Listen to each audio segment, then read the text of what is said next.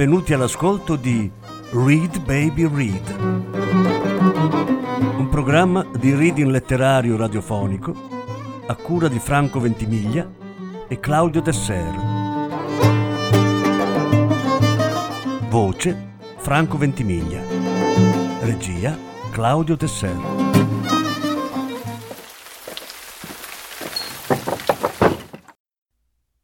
Joseph Conrad Due racconti. Lettura in sei parti. Quarta parte.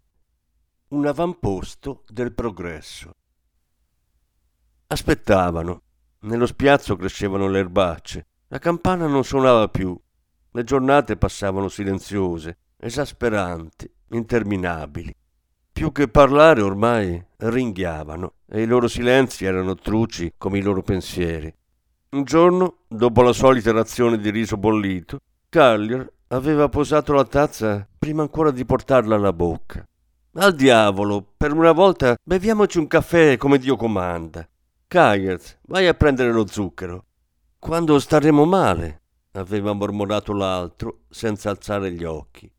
Quando staremo male, gli aveva fatto il verso Carlier. Ah, va bene, io sto male adesso. Non più di me, e io ne faccio a meno, aveva detto Kyers in tono conciliante. E su, caccia quello zucchero, micragnoso di uno schiavista. Kyers aveva subito alzato lo sguardo, incrociando il sorrisetto insolente di Carlier. A Kyers sembrava di non sapere più chi avesse di fronte. Chi diavolo era?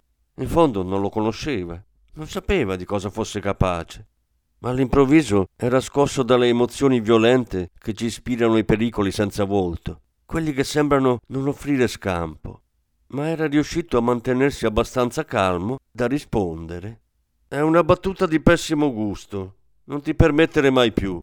Battuta un corno, aveva detto Carlier, sporgendosi in avanti sulla sedia. Ho fame, sto male davvero. Non era una battuta. Io odio gli ipocriti. E tu sei un ipocrita, un mercante di schiavi come me. In questo porco paese siamo tutti mercanti di schiavi. E comunque sullo zucchero non scherzavo, lo voglio e basta. Ti proibisco di parlarmi in quel modo, aveva risposto Kyers, sforzandosi di mostrare un minimo di determinazione. Tu? Cosa fai tu? aveva urlato Carlier saltando in piedi. Anche Kyers si era alzato. Il capo sono io, aveva detto, cercando di controllare il tremito nella voce. Cosa? Il capo di chi?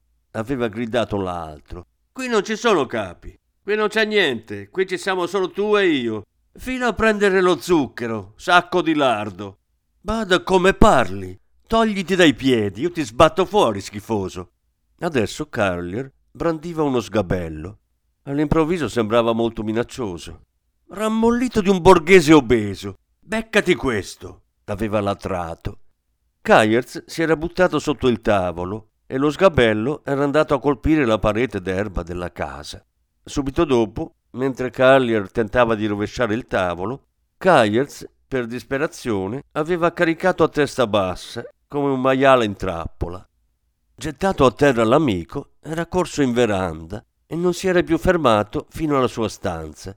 Aveva chiuso la porta a chiave tirato fuori il revolver ed era rimasto ad aspettare, tentando di riprendere fiato. Tempo un minuto e Carlier stava prendendo a calci la porta, come un pazzo, latrando di nuovo. Se non tiri fuori quello zucchero ti ammazzo come un cane. Sei pronto? Uno, due, tre. No? Adesso te lo faccio vedere io chi è il capo. Sicuro che la porta avrebbe ceduto, Kyers si era arrampicato fino al buco quadrato che fungeva da finestra, lasciandosi cadere dall'altra parte. Adesso erano ai lati opposti della casa. Geyerz comunque non ce l'aveva fatta ad abbattere la porta. Si stava avvicinando di corsa e a quel punto Geyerz, nonostante con le gambe gonfie che aveva fosse quasi impossibile, si era messo a correre anche lui. Correva più forte che poteva, tenendo stretto il revolver senza neanche capire cosa stesse succedendo. A ogni giro della veranda, uno, due, tre, vedeva sfrecciargli accanto la casa di Macola, il magazzino, il fiume, il dirupo, gli arbusti. E pensare che al mattino ogni passo gli strappava un gemito, mentre adesso correva abbastanza forte da rimanere nascosto all'altro. A un certo punto, preso dalla stanchezza e dallo sconforto, si era detto un altro giro e ci lascio la pelle. In quello stesso momento aveva sentito Carlier inciampare pesantemente e poi fermarsi. Allora si era fermato anche lui. Era sul retro della casa, dalla parte opposta rispetto a Carlier. Appena lo aveva sentito accasciarsi su una sedia, imprecando, le gambe gli avevano ceduto ed era scivolato a sedere contro il muro della casa. Aveva la bocca come di carta, la faccia madida di sudore e di lacrime. Ma che diavolo stava succedendo? Cos'erano? Allucinazioni? Un incubo? La pazzia? Dopo un po' era tornato in sé. Per cosa stavano litigando? Per quell'accidente di zucchero? Che assurdità! Se lo prendesse pure. Lui non sapeva cosa farsene. Adesso si sentiva un po' più sicuro. Poteva provare a rialzarsi. Ma prima ancora di tirarsi in piedi del tutto, aveva fatto una considerazione di puro buon senso, sentendosi riprendere dallo sconforto. Se cedo, l'orrore di oggi ricomincerà domani, e il giorno dopo, e, e quello dopo ancora. Ogni giorno questo animale di soldato avrà una richiesta diversa. Mi schiaccerà, mi torturerà, farà di me il suo schiavo. E per me sarà finita. Finita. Chissà quando arriverà il vapore.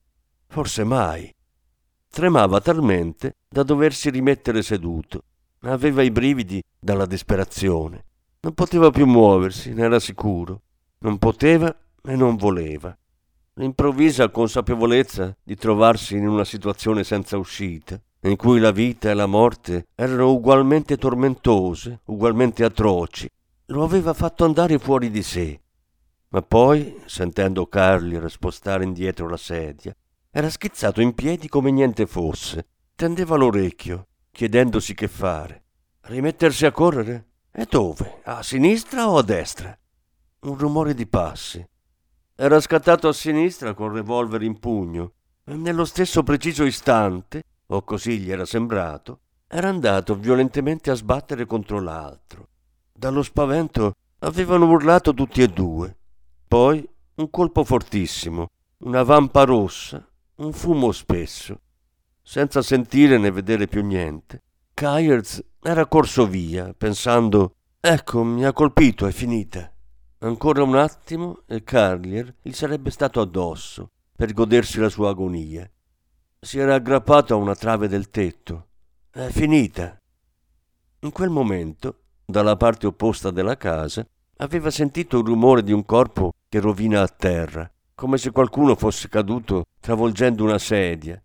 Poi silenzio. Non era successo altro. Non era morto. Si sentiva la spalla dolorante e aveva perso il revolver. Era disarmato, indifeso. Succedesse quel che doveva. Dall'altra parte nessun rumore, niente. Era di sicuro un trucco. Carlier doveva essere in agguato da qualche parte. Ma dove? Forse in quello stesso istante stava prendendo la mira. Dopo qualche minuto di tormento, assurdo e insopportabile, aveva deciso di andare incontro al suo destino. Non intendeva più resistere. Avanzava reggendosi con una mano alla parete. Fatti pochi passi, si era sentito mancare. Da dietro l'angolo aveva visto spuntare due piedi con la punta all'insù. Due piedi bianchi, nudi, nelle pantofole rosse. Gli veniva da vomitare. Un velo gli era sceso sugli occhi. Poi dal nulla si era materializzato Macola, calmissimo. Venga, signor Kayerz, è morto. Era scoppiato in lacrime di gratitudine, lasciandosi squassare dai singhiozzi. Poi si era ritrovato su una sedia a fissare Carlier, coricato sulla schiena, e Macola inginocchiato su di lui. Pistola è sua? gli aveva chiesto, risollevandosi. Sì, aveva detto Kayerz, aggiungendo subito mi inseguiva, voleva spararmi. L'hai visto anche tu? Sì, ho visto. Qui però c'è una pistola sola. Quella di lui dov'è? Non lo so. aveva risposto Kayers con un filo di voce. Vado a cercare. Ma Cola era la gentilezza stessa. Aveva fatto il giro della veranda, mentre Kayers rimaneva seduto a fissare il cadavere. Era tornato a mani vuote, immerso nei suoi pensieri. Poi era entrato in punta di piedi nella stanza del morto, uscendone con un revolver. Kayers aveva chiuso gli occhi. Girava tutto. Adesso la vita era più tormentosa e più atroce della morte. Aveva colpito un uomo disarmato. Dopo averci pensato un po' su, Macola, indicando l'uomo a terra e il suo occhio destro esploso, aveva detto a bassa voce è morto di febbre. Kayers lo aveva guardato impietrito. Sì, aveva ripetuto Macola, pensoso, scavalcando il corpo di Carlier. Secondo me è morto di febbre. Domani seppelliamo. E se n'era tornato dalla moglie, lasciando i due bianchi soli in veranda. Al calar delle tenebre, Kayers era ancora immobile sulla sedia, tranquillo, come avesse preso una dose di oppio. Il risultato di quelle emozioni così violente era una specie di serenità stremata. Nello spazio di un breve pomeriggio era precipitato in un abisso di dolore e sconforto e ora cercava un minimo di consolazione nell'idea che ormai la vita non avesse più segreti per lui e neanche la morte. Sedeva vicino al cadavere e pensava, pensava e basta, con una nuova energia, pensieri nuovi. Sembrava essersi sciolto da se stesso, fino in fondo. Le idee e le convinzioni di un tempo, le cose che gli piacevano e quelle che non gli piacevano, quelle che rispettava e quelle che aborriva, apparivano tutte, finalmente, nella loro vera luce, spregevoli e infantili, false e ridicole. Seduto vicino all'uomo che aveva ucciso, festeggiava la sua nuova saggezza. Discuteva con se stesso di tutto quanto esiste sotto il cielo, con la lucidità perversa che a volte riconosciamo nei folli.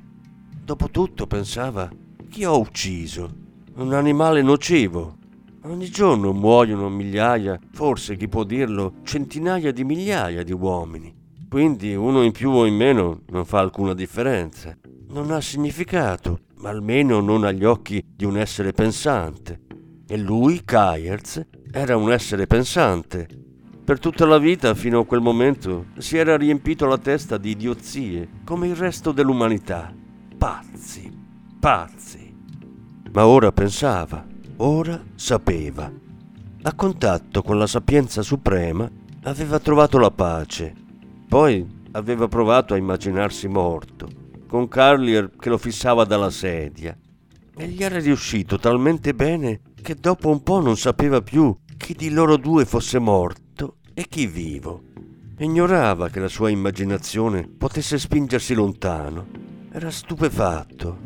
Ma per fortuna, proprio all'ultimo momento, la sua mente agile lo aveva soccorso, impedendogli di trasformarsi in Carlier. Pensando al rischio che aveva corso, gli era mancato il respiro. Subito dopo aveva sentito una vampata di calore Carlier, che schifo.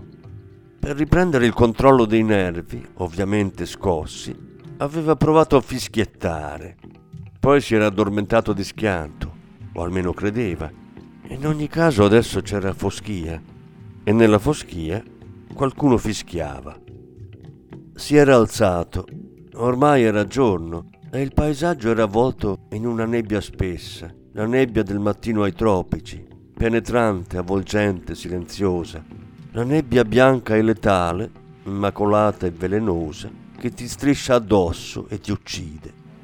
Si era alzato, aveva visto il corpo e si era preso la testa fra le mani, gridando come chi, al risveglio da una trance, si ritrova murato per sempre in una tomba. Aiuto, Dio, no!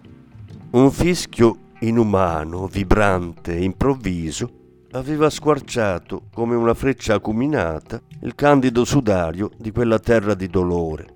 Poi tre strida più brevi e impazienti e il velo di nebbia si era richiuso su un silenzio impressionante. altre grida laceranti, ma più brevi, acute, i versi di una creatura esasperata e feroce.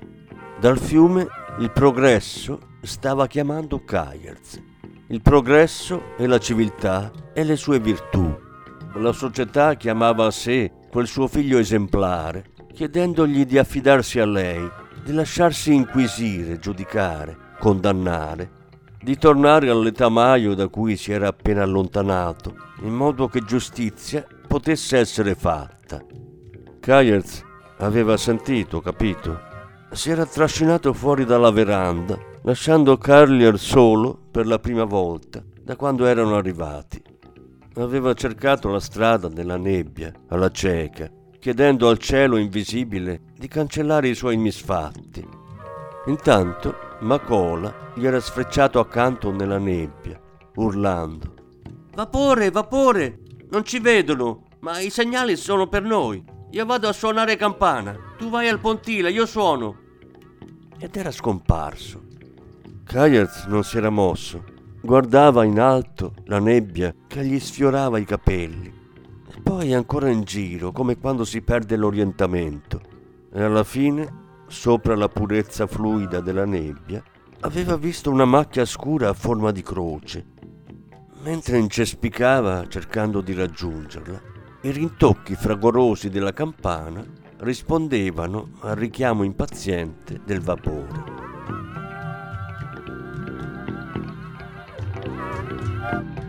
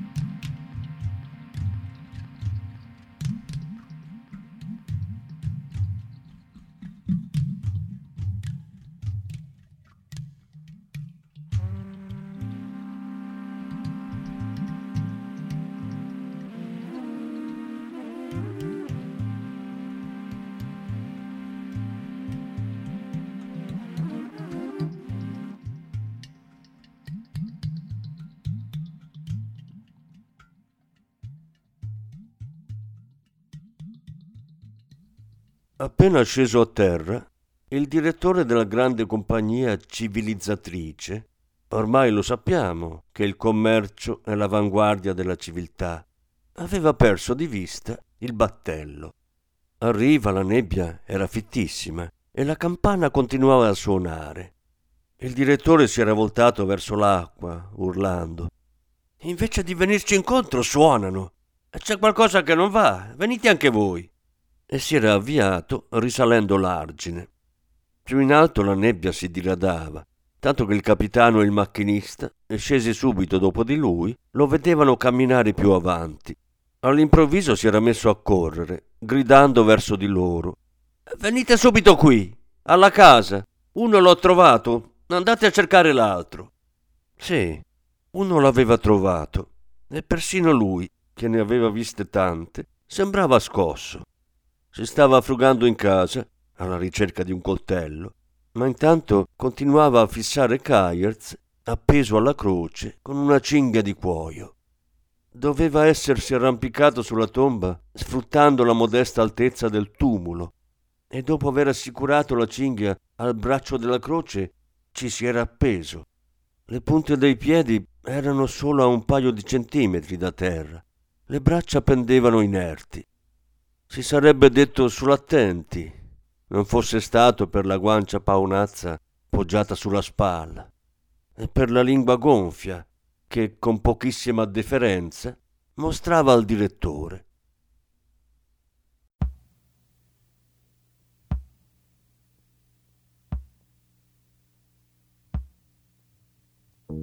Thank you.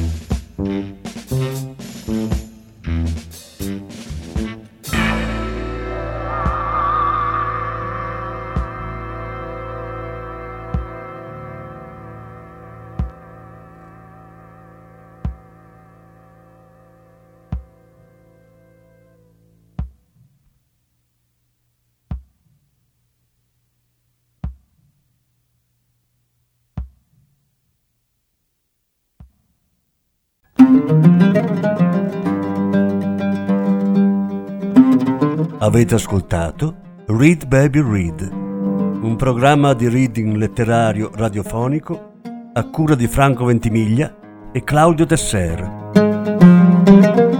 Grazie per l'ascolto, alla prossima settimana. La quinta parte della lettura sarà trasmessa la prossima settimana. thank you.